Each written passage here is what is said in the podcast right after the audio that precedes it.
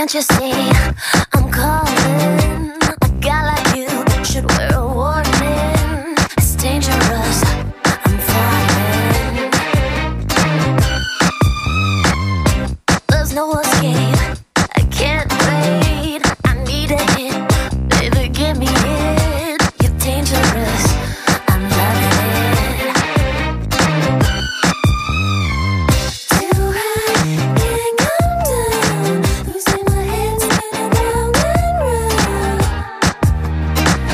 So you find me now.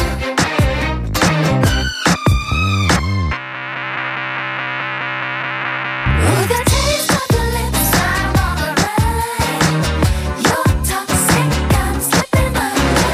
Taste of a poison paradise. I'm addicted to you, don't you know that you're toxic? And I love what you do, don't you know that you're toxic?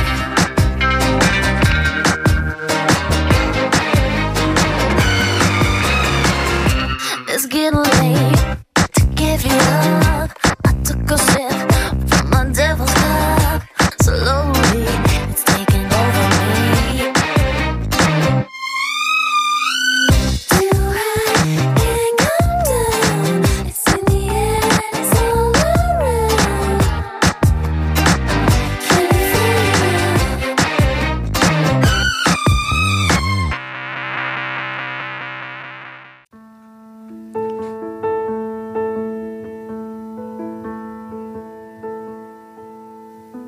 Σήμερα η εκπομπή είναι μονοθεματική και αφορά την ιστορία μιας γυναίκας που θα μπορούσε να γίνει ταινία. Έχει ήδη γίνει ντοκιμαντέρ από τους Times της Νέας Υόρκης, το οποίο προβλήθηκε από το δίκτυο Hulu, ενώ οι άνθρωποι των media μας λένε πως το Netflix ετοιμάζει μια αντίστοιχη παραγωγή σύντομα. Είναι λογικό. Μιλάμε για μία από τις μεγαλύτερες στάρ των τελευταίων δεκαετιών. Ίσως το τραγούδι με το οποίο μπήκαμε σας υποψίασε, διότι μιλάμε φυσικά για την Britney Spears και την παρανοϊκή ιστορία του conservatorship που της έχει επιβληθεί από τον πατέρα της, το οποίο για οικονομία χρόνου θα το αποκαλούμε στο εξής κηδεμονία.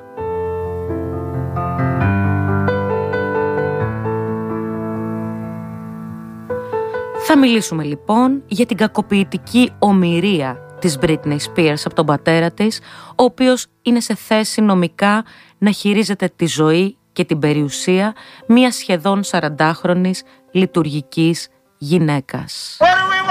Free Britney! When do we want it? Now! What do we want? Free Britney! When do we want it? Now! Ας πάρουμε όμως τα πράγματα από την αρχή. Η Britney Spears είναι ένα κορίτσι από μια μικρή πόλη, δύο χιλιάδες κατοίκων, της Λουιζιάννα. Πρόκειται για μία από τις πιο επιτυχημένες pop star της ιστορίας, έχοντας πουλήσει πάνω από εκατό εκατομμύρια δίσκους σε όλο τον κόσμο.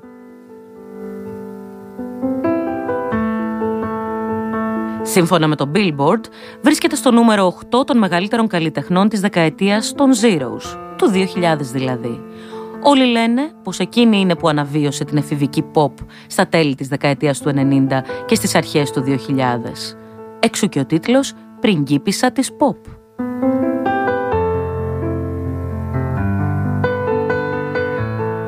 Για να ακολουθήσουμε την πορεία της Britney Spears από τη Λουιζιάννα μέχρι το σημείο που έγινε πριγκίπισσα της pop, πρέπει να κάνουμε ένα ταξίδι πίσω στο χρόνο και συγκεκριμένα στο χίλια εννιακόσια ογδόντα ένα, όπου η Britney Jean Spears γεννήθηκε, ως το δεύτερο παιδί του Jamie Spears και της Lín Irén Bridges.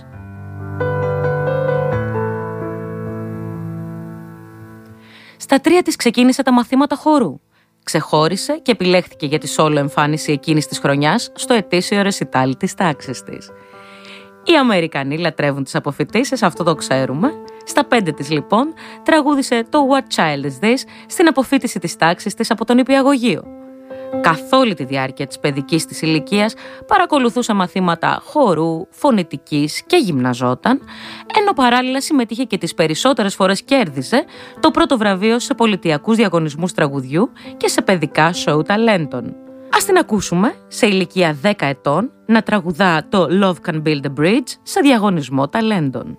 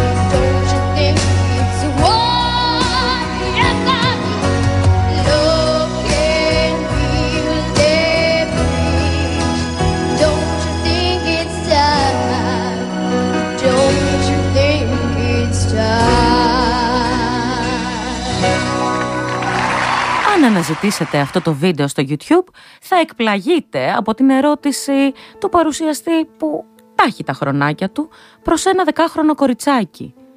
«Έχεις αγόρι?» τη ρωτάει. Αλήθεια, ποιος θα ρωτούσε σήμερα ένα δεκάχρονο κοριτσάκι αν έχει αγόρι δημοσίως στην τηλεόραση?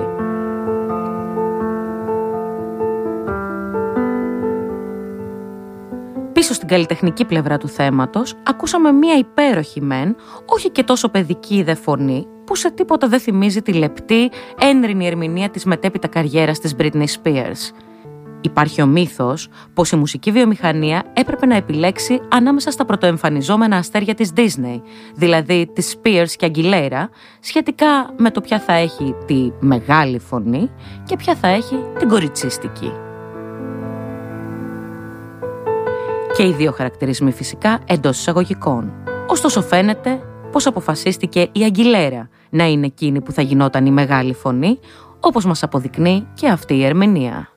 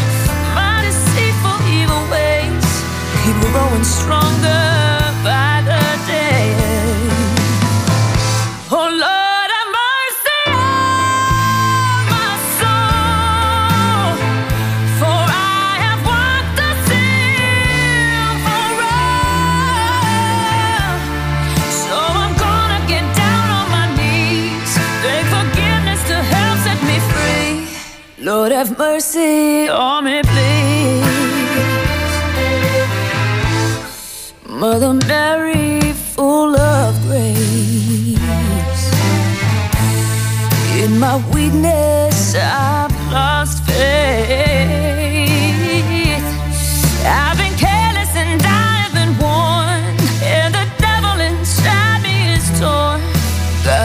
the man that I have scorned.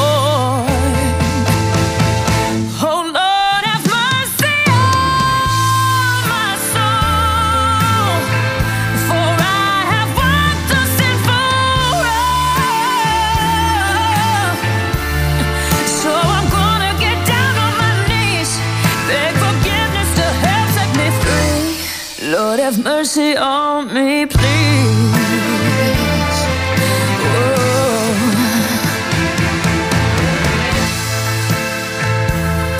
Whoa. Whoa, yeah, yeah. Oh, yeah, yeah. Oh, oh.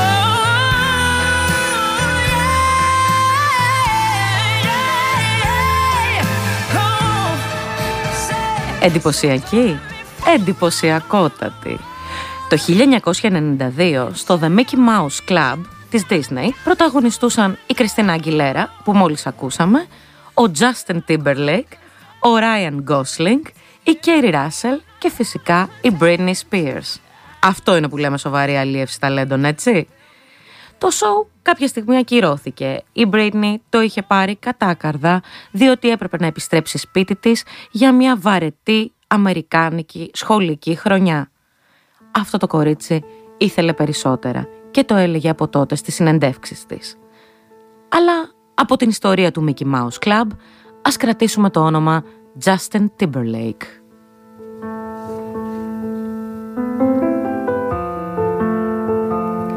Στα δεκαπέντε της, η Britney υπέγραψε με τη Jive Records. Τότε ήταν τα χρόνια των boy bands. Οι Backstreet Boys και οι εν σινκ, στους οποίους συμμετείχε και ο Justin, είχαν συμβόλαιο στην ίδια εταιρεία. Ο πρώτος της προσωπικός δίσκος ήταν γεγονός. Και η πρώτη της επιτυχία, το Baby One More Time, έγινε πλατινένιο δεκατέσσερις φορές, αφού προωθήθηκε με μια εξαντλητική περιοδεία σε εμπορικά κέντρα όπου μαζεύονταν τα πιτσιρίκια που τη θαύμαζαν.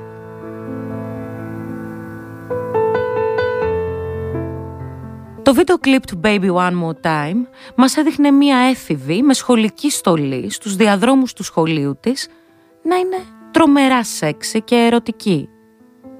Ξαφνικά είδαμε το δεκάχρονο κοριτσάκι που το ρωτούσαν δημοσίως αν έχει γκόμενο, πλέον να είναι μία έφηβη με σεξι αμφίεση που τραγουδούσε «Πες μου εσύ πώς θέλεις να είναι τα πράγματα, χτύπα μωρό μου μία ακόμα φορά».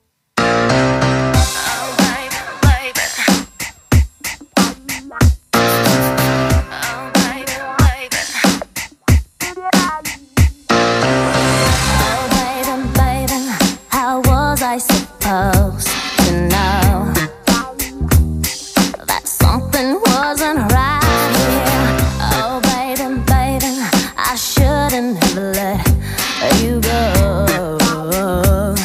and now you're right up.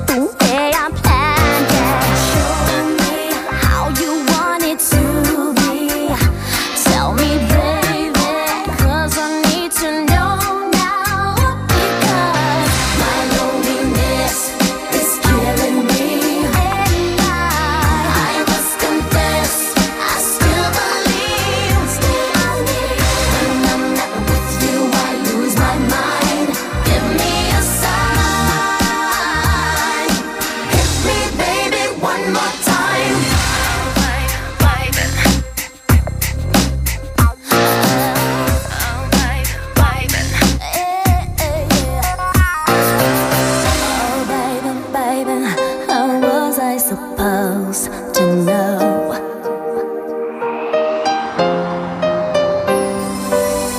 Oh, pretty baby, I shouldn't have let you go. I must confess that my loneliness is killing me now. Don't you know I still believe that you will be here and give me a sign? Hit me, baby, one more time. My loneliness is killing me, and I, I must confess, I still believe, still believe. When I'm not with you, I lose my mind. Give me a sign. Hit me, baby, I must confess. That my loneliness. Και φτάνουμε σιγά σιγά στο δύο χιλιάδες, στο Millennium. Και το Oops I Did It Again είναι το δεύτερο άλμπουμ της Britney Spears. Η καριέρα της έχει απογειωθεί πλέον και κάπου εδώ θα σταματήσουμε την ακριβή καταγραφή της, διότι παράλληλα με την επαγγελματική καταξίωση η ζωή της Britney Spears φαίνεται να παίρνει έναν δρόμο που οδηγεί στις θλιβερές και εξωφρενικές καταστάσεις του σήμερα. Μιλάμε φυσικά για τη δικαστική διαμάχη με τον πατέρα της σχετικά με την κακοποιητική ομοιρία της που δεν της επιτρέπει να ελέγξει τη ζωή και την καριέρα της.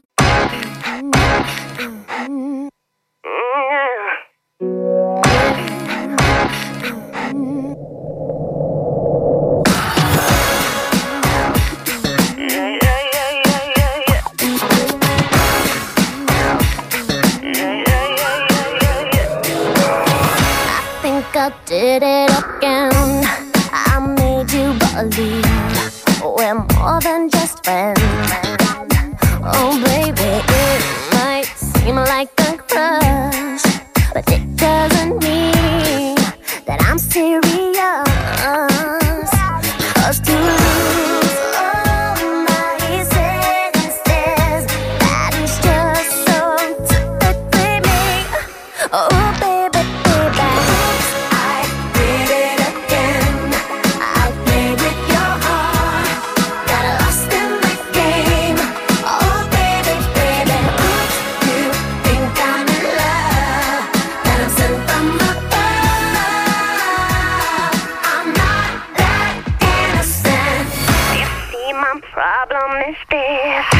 I'm dreaming away, wishing that heroes they truly exist.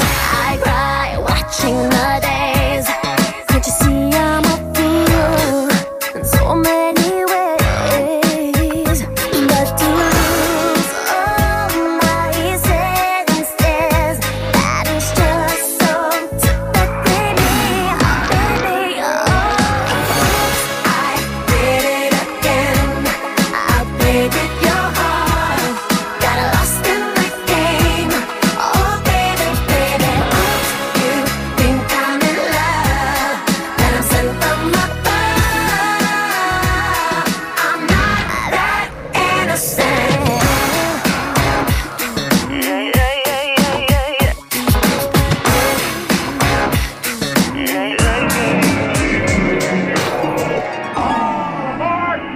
Britney, before you go, there's something I want you to have. Oh, it's beautiful. But wait a minute, isn't this? Yeah, yes it is. But I thought the old lady dropped them into the ocean in the end. Well, baby, I went down and got it for you. Aw, you shouldn't have. Oops, I did it again to your heart. Got lost in this game, oh baby. Oops, you think that I'm sent from above. I'm not that innocent. Oops, I did it again. I played with your heart. Συνεχίζουμε λοιπόν εκεί στα πρώτα χρόνια της καριέρας της Britney, όπου από τη μία ήταν το αθώο κορίτσι που έλεγε πως θα κρατήσει την παρθενία της για μετά το γάμο, ικανοποιώντας έτσι το συντηρητικό κοινό της Αμερικής και τους γονείς των θαυμάστριών της, από την άλλη οι εμφανίσεις της ήταν σούπερ σεξι και οι πάντες τη ρωτούσαν σε συνεντεύξεις για τα μπούτια της, το στήθος της, το πότε θα κάνει σεξ και με ποιον.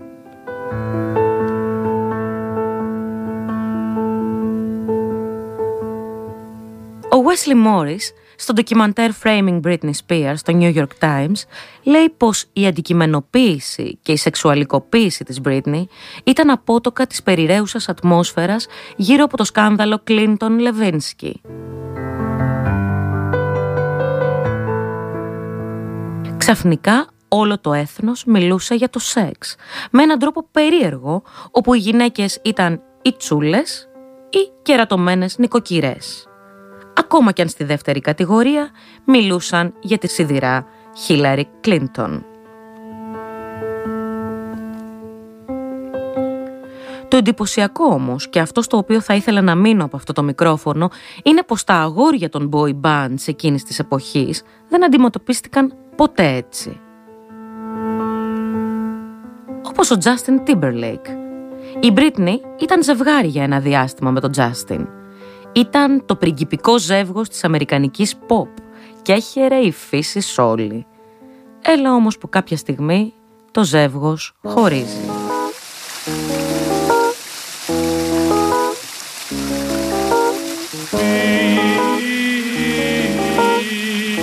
Στο ντοκιμαντέρ Framing Britney Spears, μάρτυρες αποκάλυψαν ότι ο Justin Timberlake χρησιμοποίησε το χωρισμό του με την Britney για να δώσει όθηση στη σόλο καριέρα του, επιτρέποντας έτσι στα μίντια να την κατηγορήσουν ότι τον πρόδωσε. Οι μάρτυρες αφηγούνται ότι το παρουσίασε, αυτό το τραγούδι που ακούμε τώρα, το Cry Me a River, ως ένα τραγούδι που εμπνεύστηκε από το χωρισμό του.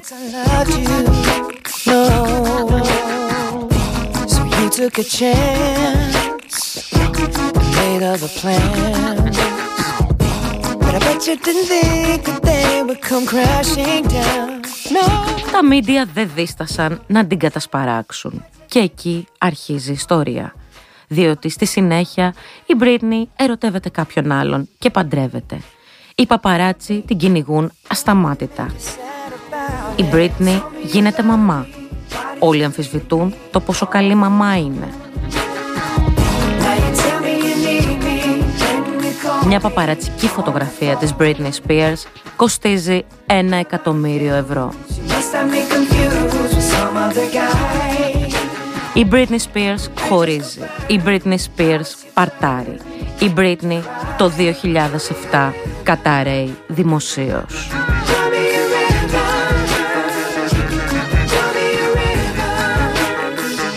Η Britney το δύο χιλιάδες επτά ξυρίζει το κεφάλι της και η φωτογραφία κάνει το γύρο του κόσμου.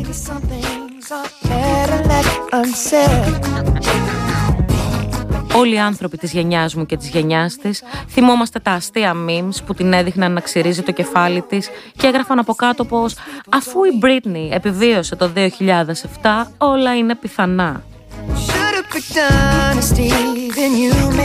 Και σήμερα, με αυτά που μαθαίνουμε, αυτά τα memes δεν φαίνονται καθόλου αστεία.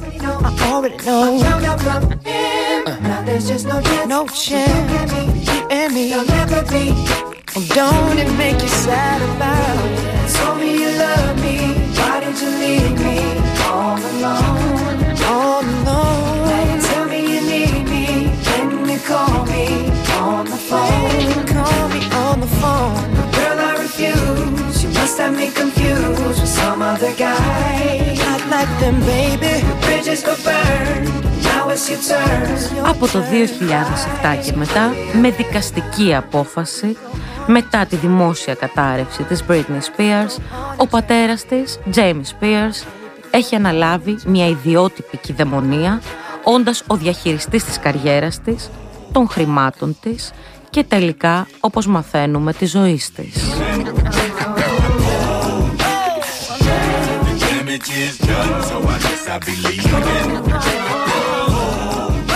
Το περίφημο conservatorship είναι μια κυδαιμονία που αφορά κυρίως άτομα τρίτης ηλικίας, τα οποία αδυνατούν πρακτικά ή είναι ακατάλληλα να διαχειριστούν την περιουσία και τον εαυτό τους.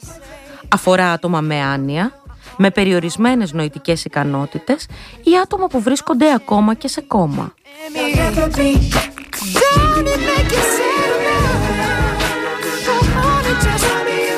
Η Britney Spears όμως συνεχίζει να δουλεύει και να βγάζει εκατομμύρια. Εκατομμύρια που πηγαίνουν όλα κατευθείαν στην τσέπη του πατέρα της, χωρίς η ίδια να έχει την παραμικρή εξουσία πάνω στην περιουσία της.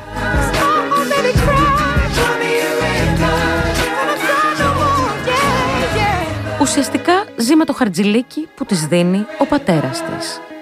Ζει με τις νοσοκόμες που της έχει επιβάλει, αποφασίζει εκείνος πότε και αν θα βγει έξω, που και με ποιον θα μιλήσει, αν θα ξαναπαντρευτεί ή αν θα ξανακάνει παιδιά.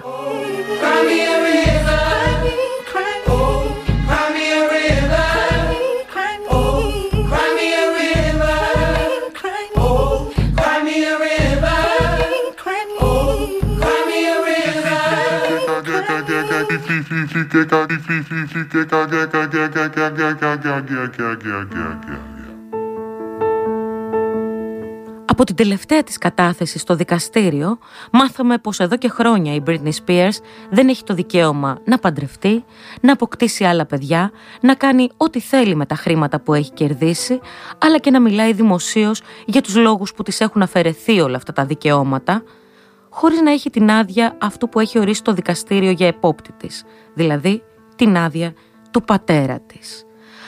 Ακόμα και ο Justin Timberlake, ο διάσημος τραγουδιστής, βγήκε να υποστηρίξει απόλυτα την πρώην σύντροφό του, την Britney, ζητώντας καταρχάς συγγνώμη για εκείνη την περίοδο του Cry Me a River και ουσιαστικά λέγοντας πως πρέπει όλοι να στηρίξουμε την Britney σε αυτές τις στιγμές, ανεξάρτητα από το παρελθόν μας, καλό ή κακό, αλλά και από το πόσο παλιά ήταν, αυτό που της συμβαίνει δεν είναι καθόλου σωστό. Σε καμία γυναίκα δεν πρέπει ποτέ να απαγορεύεται να παίρνει αποφάσεις για το ίδιο της το σώμα. Κανείς δεν πρέπει να κρατείται ποτέ παρά τη θέλησή του ή να πρέπει να ζητήσει άδεια για να έχει πρόσβαση σε όσα του ανήκουν και σε όσα δούλεψε σκληρά προκειμένου να τα αποκτήσει, λέει ο Justin Timberlake μεταξύ άλλων. Ένα τεράστιο κίνημα θαυμαστών και θαυμαστριών της έχει δημιουργηθεί απαιτώντας δικαίωση για την Britney. Ένα ολόκληρο κίνημα με το σύνθημα Free Britney. What do we want? Free Britney! When do we want it? Now! What do we want? Free Britney! When do we want it? Now! Πριν λίγες ημέρες, η Britney Spears έδωσε τη δική της κατάθεση για την υπόθεση στο δικαστήριο της Καλιφόρνια και εμείς μεταφράσαμε για εσάς μερικά αποσπάσματα, τα οποία θα ακούσουμε τώρα.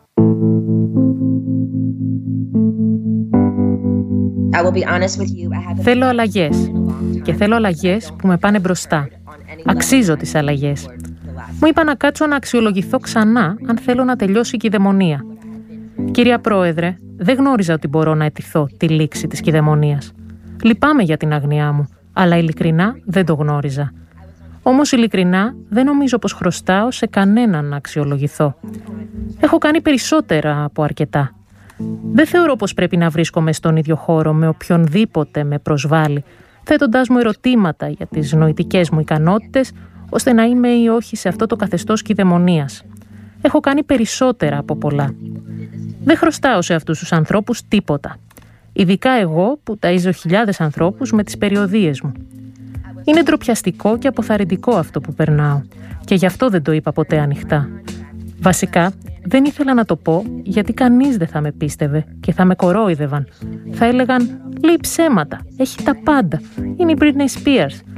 Δεν λέω ψέματα, απλώς θέλω τη ζωή μου πίσω. Και έχουν περάσει δεκατρία χρόνια και αυτό είναι αρκετό.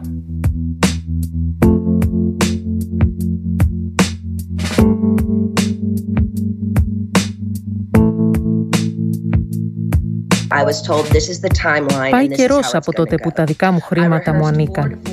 Ονειρεύομαι όλο αυτό να τελειώσει χωρίς να ξαναεξεταστώ. Σας λέω και πάλι, δεν βγάζει νόημα η πολιτεία της Καλιφόρνια να κάθεται και να με κοιτάζει να βγάζω λεφτά για τόσους ανθρώπους, να πληρώνω τόσο κόσμο, ολόκληρα φορτηγά κελοφορία στις περιοδίες μαζί μου και να μου λένε πως δεν είμαι αρκετά καλή. Μα είμαι μοναδική σε αυτό που κάνω και επιτρέπω σε αυτούς τους ανθρώπους να ελέγχουν το τι κάνω, κυρία Πρόεδρε, αρκετά. Δεν βγάζει νόημα αυτό. Συνεχίζω λέγοντας πως δεν θέλω να συναντήσω ή να δω κανέναν άλλον. Έχω συναντήσει αρκετούς ανθρώπους παρά τη θέλησή μου. Τελείωσα. Το μόνο που θέλω είναι τα χρήματά μου. Να τελειώσει αυτή η ιστορία και να πάω μία βόλτα με το αγόρι μου με το γ***νο αυτοκίνητο. Και θα ήθελα να μηνύσω την οικογένειά μου για να είμαι απόλυτα ειλικρινής μαζί σας. Θέλω να μπορέσω να παντρευτώ και να κάνω παιδί. Μου είπαν πως τώρα με την κυδαιμονία δεν μπορώ να παντρευτώ ή να κάνω παιδί. Έχω σπιράλ αυτή τη στιγμή μέσα μου ώστε να μην μείνω έγκυος. Ήθελα να το βγάλω για να προσπαθήσω να κάνω παιδί. Αλλά αυτή η αυτοαποκαλούμενη ομάδα δεν με αφήνει να πάω στο γιατρό να το βγάλω, γιατί δεν θέλουν να κάνω άλλα παιδιά.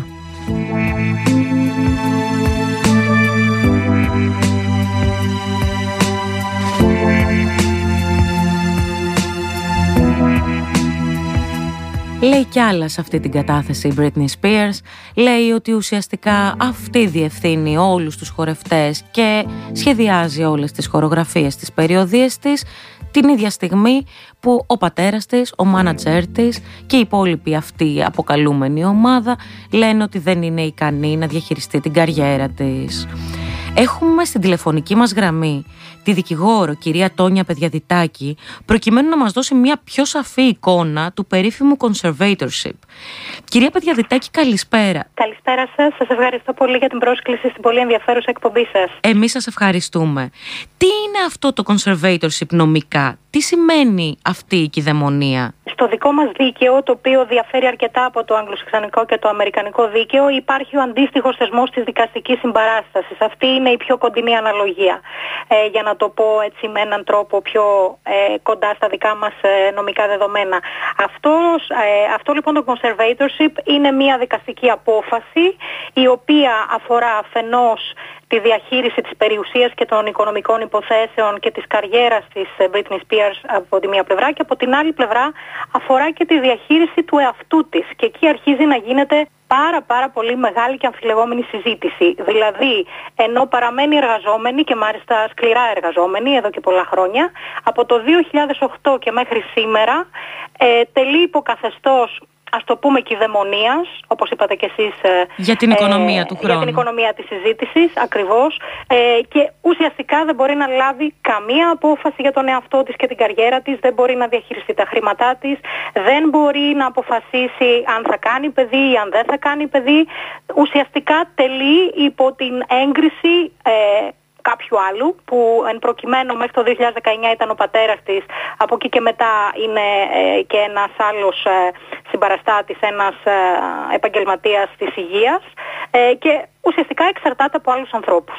Αυτό αποτελεί ένα μεγάλο παράδοξο, αν λάβει κανείς υπόψη ότι δεν μιλάμε για έναν άνθρωπο σε νοητική υστέρηση ή σε μια κατάσταση που δεν μπορεί να διαχειριστεί τον εαυτό του. Δεν είναι σε κόμμα. Ή... Ακριβώς, ναι. Δεν έχει κάποια ψυχική διαταραχή σε τέτοιο βαθμό που να μην μπορεί να έχει αυτό που λέμε ικανότητα διάκρισης, να μην μπορεί να καταλάβει και να πράξει. Οπότε αποτελεί ένα, ειδικά τα τελευταία χρόνια, νομικό παράδοξο, γιατί ξεκίνησε με την αφορμή της δημόσιας κατάρρευσής της, όπως σωστά αναφέρατε, το δύο χιλιάδες επτά. Ωστόσο από τότε έχουν περάσει πολλά χρόνια, η ίδια έχει εξελιχθεί πολύ, δεν μπορεί κανείς σαφώς να προσδιορίσει το χρονικό σημείο που βελτιώθηκε κάπως, ε, ενδεχομένως στην αρχή να είχε μεγαλύτερο πρόβλημα, ενδεχομένως τώρα να μην έχει κανένα. Σε κάθε περίπτωση, όταν βλέπει κανείς το πρόσωπο για το οποίο μιλάμε και όταν βλέπει κανείς πώς μιλάει και πώς μίλησε, ας πούμε, στο δικαστήριο προημερών, αντιλαμβάνεται ότι μάλλον κάτι περίεργο υπάρχει στην υπόθεση αυτή. Επίσης, Οπότε... κυρία Παιδιαδυτάκη, η Britney Spears αυτή τη στιγμή, εν μέσω κυδαιμονίας, έχει τη συνεπιμέλεια των δύο παιδιών της από τον προηγούμενο ναι. γάμο της. Ένας άνθρωπος ο οποίος δεν είναι σε θέση να διαχειριστεί τον εαυτό του, την περιουσία του κτλ. Είναι δυνατόν να έχει την επιμέλεια δύο παιδιών, τη συνεπιμέλεια δύο παιδιών? Αυτό είναι ένα νομικό κενό, νομίζω, στην υπόθεση αυτή και εγώ το διάβασα και μου έκανε πολύ μεγάλη εντύπωση, διότι η, η νόμιμη βάση μιας ε, τέτοιας κατάστασης, μιας τέτοιας δικαστικής απόφασης για να τεθεί κάποιος σε καθεστώς κυδαιμονίας είναι ακριβώς ότι δεν έχει τη δυνατότητα να διαχειριστεί την ικανότητα και τη δυνατότητα να διαχειριστεί τον εαυτό του σε μεγαλύτερο ή μικρότερο βαθμό. Αυτό προφανώς Ε, έχει ως ε, συνέπεια να μην μπορεί να διαχειριστεί και κάποιον άλλον. Η επιμέλεια ενός παιδιού είναι μια πάρα πολύ δύσκολη και συνεχής ε, ε, υπόθεση, οπότε αποτελεί παράδοξο όταν δεν της επιτρέπεται να διαχειριστεί τον εαυτό της, να της έχει ανατεθεί η ευθύνη να έχει την συνεπιμέλεια των δύο παιδιών της, τα οποία τώρα είναι έφηβα. Ακριβώς. Και πώς, ας πούμε, είναι ανίκανη να διαχειριστεί λεφτά και όχι παιδιά, που ακριβώς για εμάς, ας πούμε, τους απλούς ανθρώπους που δεν γνωρίζουμε από νομικά, μας φαίνεται πολύ πιο σημαντική η επιμέλεια ενός παιδιού από τη διαχείριση ακριβώς μιας περιουσίας. Ακριβώς. Υπάρχει κάποια ελληνική ορολογία για αυτό που συμβαίνει νομικά? Ε... Ναι, εμείς στην Ελλάδα, όπως σας είπα και νωρίτερα, έχουμε τον θεσμό της δικαστικής συμπαράστασης, όπως λέμε, όπου έχει δύο-τρία είδη. Υπάρχει ο θεσμός της στερητικής δικαστικής συμπαράστασης, που αυτός διακρίνεται σε πλήρη ή μερική δικαστική συμπαράσταση, και έχουμε και την επικουρική δικαστική συμπαράσταση, δηλαδή ανάλογα με την κατάσταση του συγκεκριμένου προσώπου, του συμπαραστατούμενου, αποφασίζει το δικαστήριο κατά πόσο θα πρέπει να του αφαιρεθεί ουσιαστικά η δικαιοπρακτική ικανότητα, γιατί κατά βάση αφορά τη δικαιοπρακτική ικανότητα κάποιου προσώπου, mm-hmm. ή αν θα πρέπει να τον συνδράμει κάποιο άλλο πρόσωπο και ενδεχομένως να εγκρίνει κάποιες συναλλαγές του. Να σας δώσω ένα παράδειγμα. Κάποιος πλούσιος άνθρωπος, ο οποίος δεν έχει τη δυνατότητα να διαχειριστεί τον εαυτό του λόγω μιας κατάστασης από αυτές που προαναφέραμε, μπορεί να τεθεί σε κίνδυνο η περιουσία του, γιατί μπορεί να πάει να την εκποιήσει χωρίς να αντιλαμβάνεται τι πάει να κάνει. Σε αυτή την περίπτωση, λοιπόν, μπορεί να του δοθεί ένας δικαστικός συμπαραστάτης από το δικαστήριο, έτσι ώστε να αποφευθούν τέτοιες καταστάσεις. Ε, όμως, Ε, η δικαστική συμπαράσταση έχει πολύ αυστηρές προϋποθέσεις, ε, λαμβάνεται δικαστική απόφαση ε, με συγκεκριμένες προϋποθέσεις, και η λογική της δικαστικής συμπαράστασης είναι ότι επιβάλλονται οι ελάχιστοι δυνατοί περιορισμοί στο πρόσωπο του συμπαραστατούμενου, mm-hmm. και πάντα είναι ένας θεσμός προς όφελος του συμπαραστατούμενου. Δηλαδή ο, ο νομοθέτης θέλει να υπάρχει ο θεσμός αυτός για να βοηθηθεί το πρόσωπο αυτό που πρόσκαιρα ή μόνιμα βρίσκεται σε αυτή την κατάσταση που χρειάζεται βοήθεια. Δεν είναι ένας θεσμός προκειμένου κάποιος να εκμεταλλευτεί έναν άλλον άνθρωπο. Το οποίο Εδώ, βλέπουμε λοιπόν, να συμβαίνει σε αυτή την περίπτωση. Ακριβώς. Εδώ λοιπόν βλέπουμε το παράδοξο να έχουμε έναν άνθρωπο, όπως προείπα, που είναι πλήρως λειτουργικός επαγγελματικά τουλάχιστον, γιατί αυτό είναι κάτι το οποίο μπορούμε να το δούμε, mm-hmm. υποχρεώνεται να κάνει παγκόσμιες tour, υποχρεώνεται να εργάζεται επτά μέρες την εβδομάδα, όπως ίδια είπε στην μαρτυρία, και δέκα ώρες τη μέρα. Και δέκα ώρες τη μέρα, και ε, βγάζει πάρα πολλά χρήματα, τα οποία είναι, το δύο χιλιάδες δεκαοκτώ διάβαζα, είναι κοντά στα εξήντα εκατομμύρια δολάρια, και παρόλα αυτά, ενώ δίνει χρήματα σε οικογένειες, σε εκατοντάδες οικογένειες, ε, ταυτόχρονα δεν μπορεί η ίδια να διαχειριστεί το παραμικρό. Αυτό λοιπόν είναι ένα φοβερό παράδοξο δικαστικά, και σίγουρα είναι σαφές ότι δεν είναι προς όφελός της όλη αυτή η κατάσταση. Η ε... Britney Spears στην κατάθεσή της ε, νομίζω ότι καταγγέλει μια σειρά από παρανομίες. Δηλαδή ακόμα και το να υποχρεώνεις έναν άνθρωπο να παίρνει μια αγωγή Σωστά. χωρίς να το επιθυμεί, ε, έρχεται απέναντι στην αυτοδιάθεση το, του σώματός μας, αλλά ακόμα περισσότερο αυτό που λέει ότι δεν της επιτρέπουν να πάει στο γιατρό να αφαιρέσει το σπιράλ. Ναι, θα αυτό μπορούσε, είναι... Υπάρχει πιθανότητα το, conserva, το conservatorship, η κυδαιμονία, να απαγορεύει σε έναν άνθρωπο να τεκνοποιήσει ή να παντρευτεί εφόσον το επιθυμεί? Ε, όπως σας είπα, τουλάχιστον στο δικό μας δίκαιο, η δικαστική συμπαράσταση έχει κυρίως να κάνει με περιορισμούς της δικαιοπρακτικής ικανότητας, όχι με προσωπικούς περιορισμούς, όχι περιορισμούς που έχουν να κάνουν με το δικαίωμα αυτοδιάθεσης, με την ελεύθερη ανάπτυξη της προσωπικότητας κλπ. Αυτό λοιπόν που βλέπουμε εδώ πέρα, με την υποχρεωτική αντισύλληψη που της έχει επιβληθεί, δεν είναι πια περιορισμός στο δικαίωμά της, είναι προσβολή του δικαιώματος στον πυρήνα του. Ουσιαστικά μιλάμε για εξάλληψη του δικαιώματος. Ε, είναι πραγματικά πρωτοφανές να επιβάλλεται ένας τέτοιος περιορισμός, μια τέτοια προσβολή δικαιώματος. Ε, έψαξα λίγο ε, να βρω κάποια στοιχεία για τη δικαστική απόφαση. Είδα ότι δεν έχει δημοσιευτεί πουθενά αυτή η δικαστική απόφαση, ούτε καν απόσπασμα αυτής. Ε, και αυτό νομίζω ότι από μόνο του είναι ένα ε, νομικό Είναι προβληματικό. Ζήτημα. Είναι ναι, προβληματικό. Ακριβώς. Ε, Επίσης, ε, το συζητήσαμε και πριν κατηδίαν, αλλά νομίζω ότι έχει νόημα να ακουστεί σχετικά με αυτό το μεγάλο κίνημα των θαυμαστών και των θαυμαστριών της uh-huh. Britney Spears. Αυτό το κίνημα, το Free Britney, πόσο μπορεί να επηρεάσει αυτή τη στιγμή η δημοσιοποίηση του θέματος? Γιατί η Britney Spears είναι σε αυτό το καθεστώς για πάρα πολλά χρόνια, χωρίς κανένας να το ξέρει, και νομίζω προσωπικά ότι αυτή ήταν και η δύναμη του πατέρα της και αυτής της ε, αυτοαποκαλούμενης ομάδας και εταιρείας από πίσω, το ότι δεν το ήξερε κανείς. Τώρα που αυτό έχει πάρει μια δημοσιότητα, πόσο θα επηρεάσει την έδρα ώστε να ελευθερωθεί επιτέλους η Britney Spears? Ε, κοιτάξτε, θεωρώ ότι στην περίπτωση που συζητάμε η δημοσιότητα μπορεί να λειτουργήσει σε αυτή τη φάση ενδεχομένως θετικά. Τι θέλω να πω? Την εποχή που της επιβλήθηκε το καθεστώς κυδαιμονίας, η απόφαση ήταν ε, απολύτως ε, κοινωνικά αποδεκτή. Ε, αν θυμάστε, ήταν μια εποχή που όλοι την κορόιδευαν, δημιουργώντας τη πολύ μεγάλη ντροπή. Αυτό νομίζω ουσιαστικά την παγίδευσε, γιατί βοήθησε στο να κρατηθεί μυστικό όλο αυτό. Δηλαδή νομίζω ότι έπεσε θύμα της ίδιας της, της εικόνας και όλου αυτού του, του πλησίματος εγκεφάλου, το οποίο ε, υπέστη. Ε, προφανώς τώρα αυτό το κίνημα που έχει δημιουργηθεί μπορεί να λειτουργήσει υπέρ της, όμως να πούμε ότι ε, πρόκειται για ένα κίνημα το οποίο, εντάξει, σίγουρα έχει γιγαντωθεί τώρα τελευταία, ωστόσο υπάρχει από το δύο χιλιάδες εννιά. Ανακάλυψε ότι υπάρχει από τότε. Ε, προφανώς δεν ήταν τόσο γνωστό βέβαια όσο είναι σήμερα, ούτε είχε γίνει το ντοκιμαντέρ που αναφέρατε κλπ. Πήρε μεγάλη δημοσιότητα. Μεγάλη δημοσιότητα τώρα, ακριβώς. Θεωρώ ότι θα έχει κάποια ε, επίπτωση. Ε, από την άλλη, η δημοσιότητα, ξέρετε, είναι ε, ταυτόχρονα ασπίδα και απειλή. Οπότε δεν ξέρω σε τι βαθμό μπορεί να τη βοηθήσει, ίσως η υπερέκθεση να λειτουργήσει αντίστροφα. Ποτέ κανείς δεν ξέρει, παρά μόνο αναδρομικά, αν κάτι τέτοιο λειτουργήσε θετικά, θετικά ή όχι. Αρνητικά. Μένει να το δούμε και αυτό και γενικότερα την εξέλιξη της υπόθεσης. Κυρία Παιδιαδυτάκη, να σας ευχαριστήσουμε πάρα πολύ για τη συμβολή σας σε αυτή τη συζήτηση. Μας δώσατε μια εικόνα του τι είναι αυτή η κυδαιμονία, γιατί στην Ελλάδα δεν την έχουμε. Καλό σας απόγευμα. Καλό απόγευμα για εσάς. Ευχαριστώ και πάλι. Γεια σας.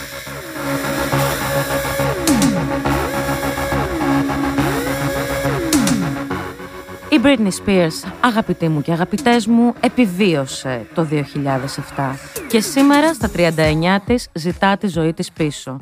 Μια γυναίκα που αντιμετωπίστηκε σαν προϊόν από τα μίντια, την αγορά, ακόμα και από την ίδια της την οικογένεια.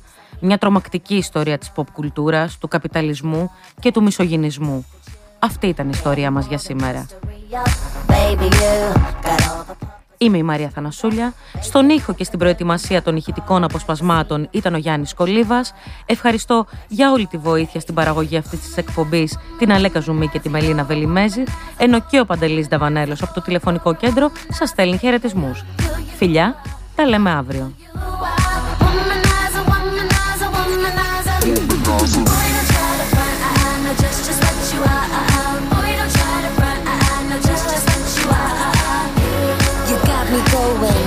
You're oh so charming, but I can't do it. You are my mother. Boy, don't try to front, I am not just just what you are. Uh-uh. Boy, don't try to front, I am not just just what you are. Uh-uh. You say I'm crazy, I got you crazy. You're nothing but a womanizer. Daddy, yo, you got the swagger of a champion. Too bad for you, you just can't find the right companion. I guess when you have one too many, makes it hard. It could be easy who you are. That's just who you are, baby. Lollipop, must mistake me or a sucker to think that I will be a victim, not another. Say it, play it how you want it, but no way I'm never gonna